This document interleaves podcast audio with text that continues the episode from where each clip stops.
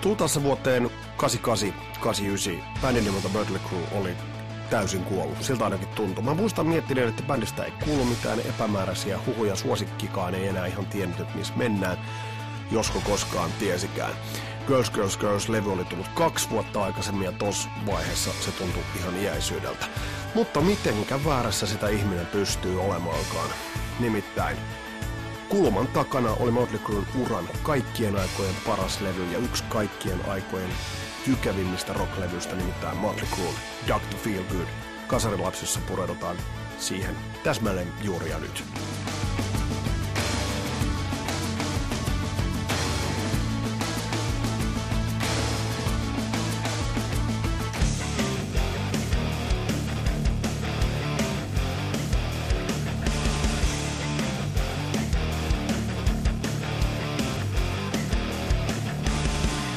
Tervetuloa Kasarilasten matkaan ja tällä kertaa ei musavinkkejä, mennään itse asiaan, itse asiassa mennään albumiin, joka muutti ainakin meikäläisen elämää niin isosti, nyt voidaan ihan perustellusti sanoa.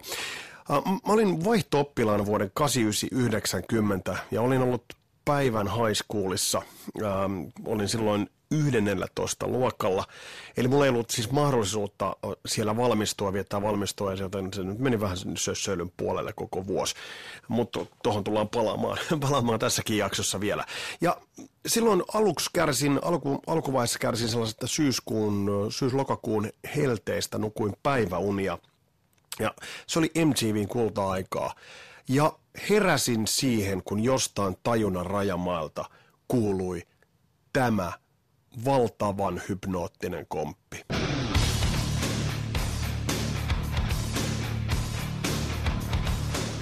Mä muistan, kun mä pomppasin ylös, mä en tiennyt mistä bändistä on kysymys, mutta mä kuulin tämän kompin, mä nousin ylös ammuttuna televeen ääreen. Ja vielä ihan ensi vaiheessa siinä ei näkynyt, että mistä on kyse. TV pauhas olohuoneessa, koko lattiamaatot nätisti siellä ja yhtäkkiä niin TV-ruulta näkyy tutun näköisiä figuureja. Hei, mä tunnen noin kundit. Toihan on Motley Crue.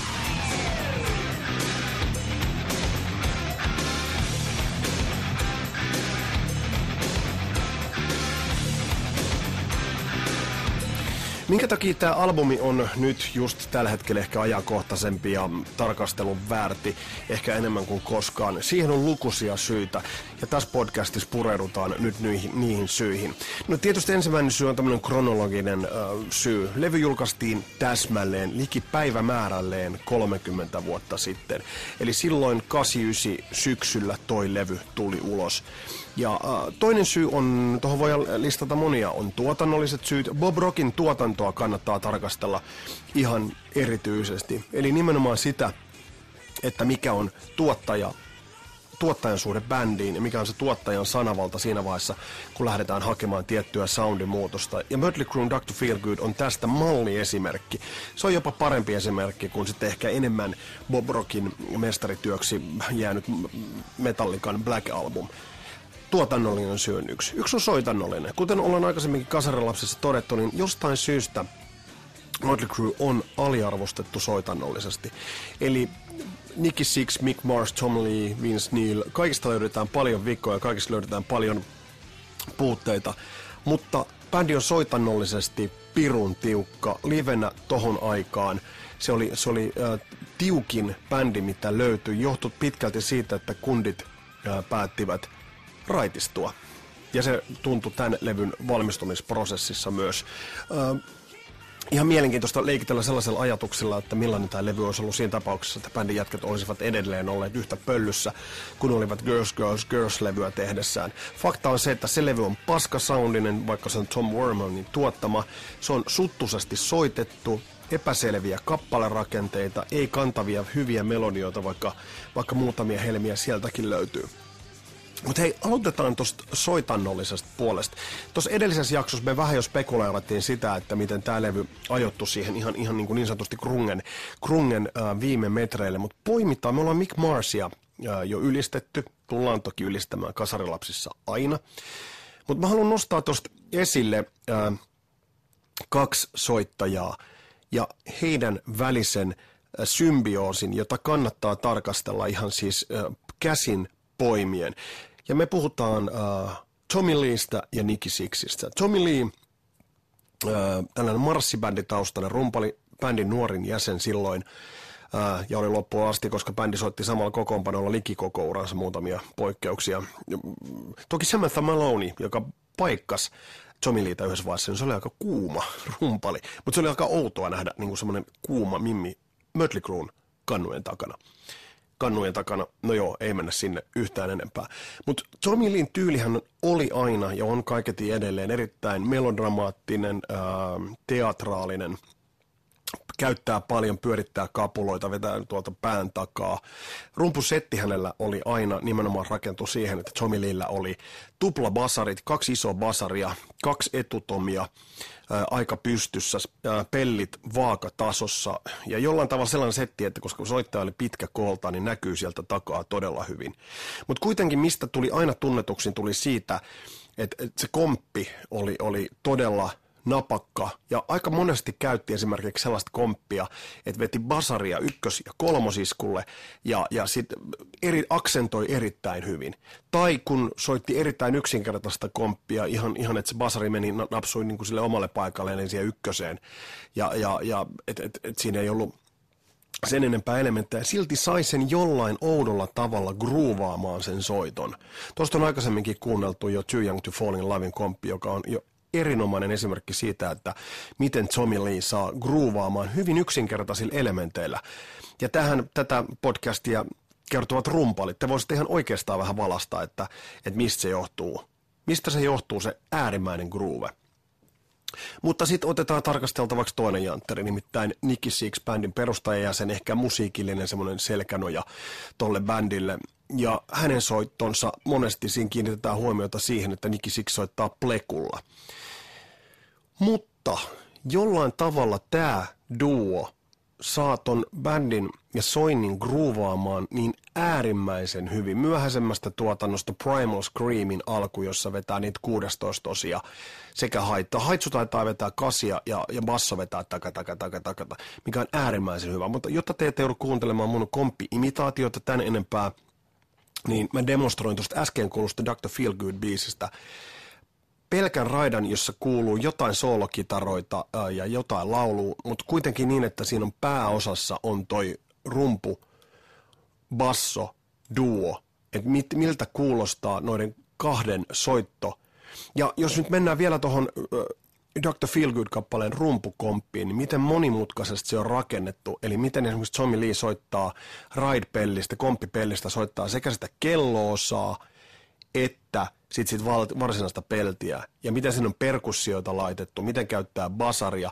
Monesti me puhutaan Rosannan kompista. Mä haluaisin nyt rumpuvideoita teiltä tosta kyseisestä Dr. Feelgood rumpukompista, koska se on likipitäen äh, Rosannan kaltaisesti rakennettu. Eli siinä on tosi paljon muuttuvia, liikkuvia elementtejä. Ja me puhutaan aina aika paljon edesmenneestä Jeff Porcarosta, joka, oli siis, joka on rumpali primus inter pares, ei sitä pääse yhtään mihinkään. Niin joskus vähän harmittaa se, että esimerkiksi Tommy Lee ei nouse tuohon samaan, se ei nouse tuohon ihan samaan kategoriaan. Vaikka sitten esimerkiksi Steve Lukather ja se Luke-jakso on tulossa, terveiset Olli Aimolalle, se on tulossa, mutta kun se on niin monipuolinen soittaa, että se näkökulman etsiminen on niin vaikea, mutta mä löydän sen vielä – niin äh, Steve Lukather ja Tommy Lee olivat hyviä ystäviä, taisivat soittaa erilaisissa progiksissa keskenään. Se tekee sitä mielenkiintoista. Mutta hei, nyt mennään kuuntelemaan. Otetaan siivu tosta. Ja kuunnelkaa, miten noin kaksi naulaa ton yhteen ton ton kompin, koska se on, se on ihan mielipuolinen toi, toi groove heillä. Ja tässä on sitten vähän muutakin elementtiä, mutta ottakaa kiinni tosta, miten noi kaksen vetää. Tosta lähtee.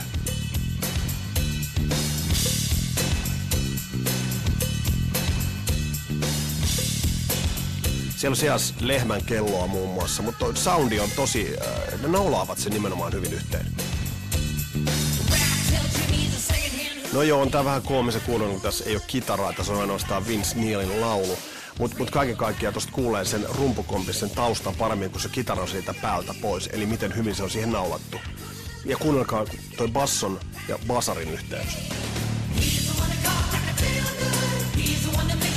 Eli kun toinen jättää tilaa, toinen ottaa tilaa. Toinen taas ottaa tilaa, toinen jättää tilaa. Toi on hieno periaate. Toi muuten toimii Rosannassakin erittäin hyvin, jos sen, siitä kuuntelette sen Isolated Track-pohjan.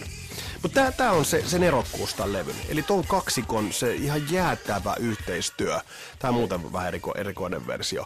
Mutta siis nimenomaan toi on jäätävä yhteistyö. Ja nyt mä paljastan teille, mikä sitä tekee niin päätä räjäyttävän. No siitä tekee päätä räjäyttävän se, että johtuen, että bändi oli aika riitasassa vaiheessa, bändin äijät eivät tulleet toimeen keskenään millään muotoa, ja olivat jo niin toipumispäissään, to, toki siinä vaiheessa jo klinikoissa, klinik, klinikoilla olivat, ää, eivätkä olleet enää, enää Betty Fordin klinikalla, vaan olivat ihan soittohommissa, niin bändi oli kuitenkin sen verran riitanen, että heitä ei voinut päästää samaan aikaan studioon.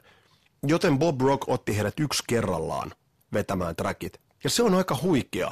Nimenomaan toi levy, jolla he vetävät yksi kerrallaan ne trackit, niin he tekevät ton taian. He tekevät ton äärimmäisen flown, äärimmäisen sitovat sen hyvin yhteen.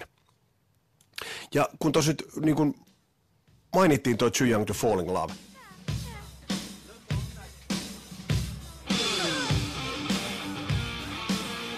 Tässä kuulee tän. Ei ole paljon. Ja sitten tulee tää Nicky Sixin basso. Mutta tämä on eri levyltä. Tässä mä vaan halusin näyttää sen, että miten, miten noin kaiken kaikkiaan menevät yhteen ja miten, niin, miten toi toimii. Mutta toi, toi, ton kaksikon äh, yhteistyön kautta ton, ton levyn, se on erittäin, erittäin vahvaa. Ja se tulee lukusassa biisissä. Ja nimenomaan se, että ovat soittaneet erikseen ton koko homman, niin se tekee siitä melko villin ja melko, melko erikoislaatuisen, että se on niin tiukka.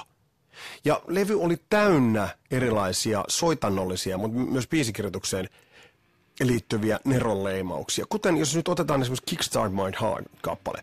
Me tiedetään, että Nicky Six äh, oli Sweet Bandin huikea fani. Te tiedätte Ballroom Blitz-kappaleen. Äh, Kickstart My Heart yllätti silloin kaikki. No tästä kuulette ton Tommy Lin ton äh, sykkivän rumpukompin.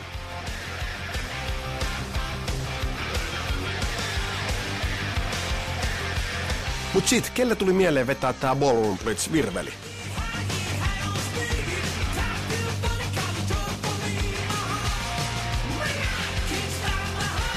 Ja jumalauta, että toi kulkee. Erittäin hyvä kikka, tuotannollinen kikka. Ja tästä kun on kuunnellut demoversioita ja sitten niitä versioita, jotka ovat Bob Rockin tuottamia, niin esimerkiksi tämän biisin kertosää ja rakenne on täysin Bob Rockin nerokkuutta. Ja on, on, ei tästä vaan lähtee mopokäsistä.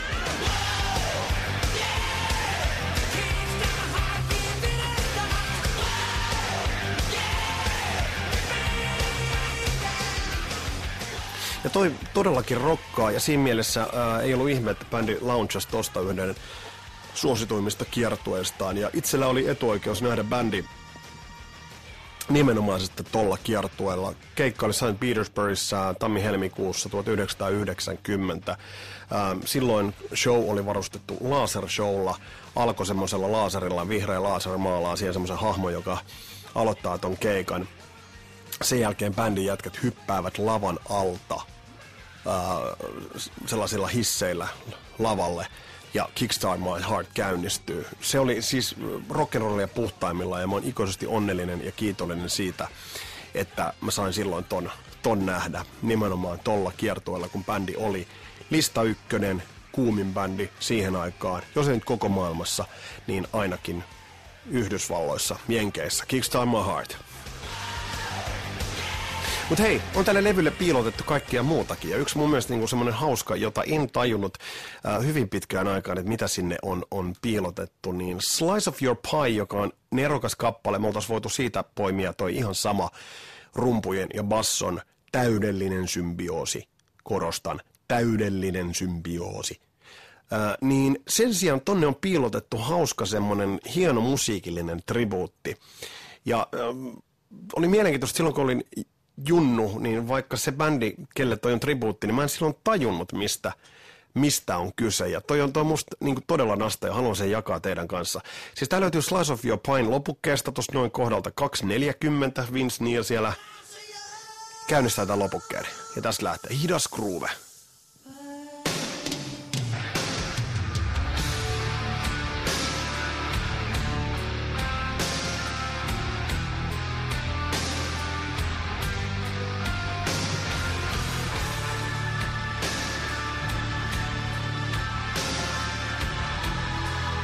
Ei nostanut tätä kappaletta mitenkään klassikoksi, mutta tää, tää on niin hieno tribuutti, että huomaatte, kuulostaako yhtään, yhtään tutulta.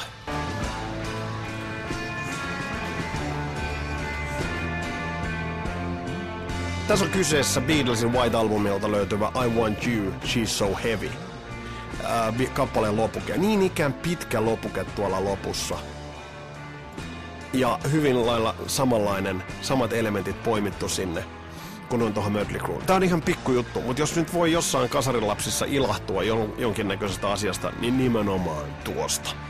Hieno, hieno, kaiken kaikkiaan hieno lopuke. Mutta siis äh, levy oli tuotannollinen riemuvoitto, kaupallinen riemuvoitto ja kaiken kaikkiaan erittäin onnistunut levy. On mielenkiintoista, että jos bändi olisi saanut pidettyä pakan kasassa ton jälkeen, niin mitä olisi tapahtunut. Toi on myös erittäin merkityksellinen levy sen takia, että siellä on paljon fiittaajia.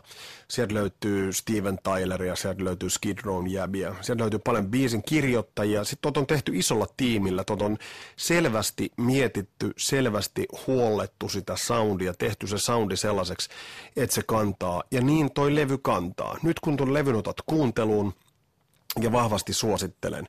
Se on tyylikäs, solidi paketti, se on erittäin toimiva paketti ja äh, se on äh, erityisesti se on ton jo mainitun kaksikon, eli äh, puhutaan nyt äh, Tommy Leestä ja puhutaan Mick Marsista, heidän riemuvoittoonsa. Paljon loistavia rumpuinnovaatioita, komppi-innovaatioita, loistavaa lehmänkellon kaubellin käyttöä. Ei kukaan käytä kaubellia niin kuin Tommy Lee. Otetaan vielä loppuun Rattlesnake Shake, ja tässä on niin hieno, tässä on hyvä. Jos katsotte, että miten tämä käynnistyy, Siinä on kitarariffi, taustalla haitsu, öö, lehmänkello ja sitten kun se komppi lähtee, niin tsekatkaa basari ja basso, miten ne naulaavat hienosti yhteen. Ei sitten kuunnelkaa. Ja sitten lähtee se komppi.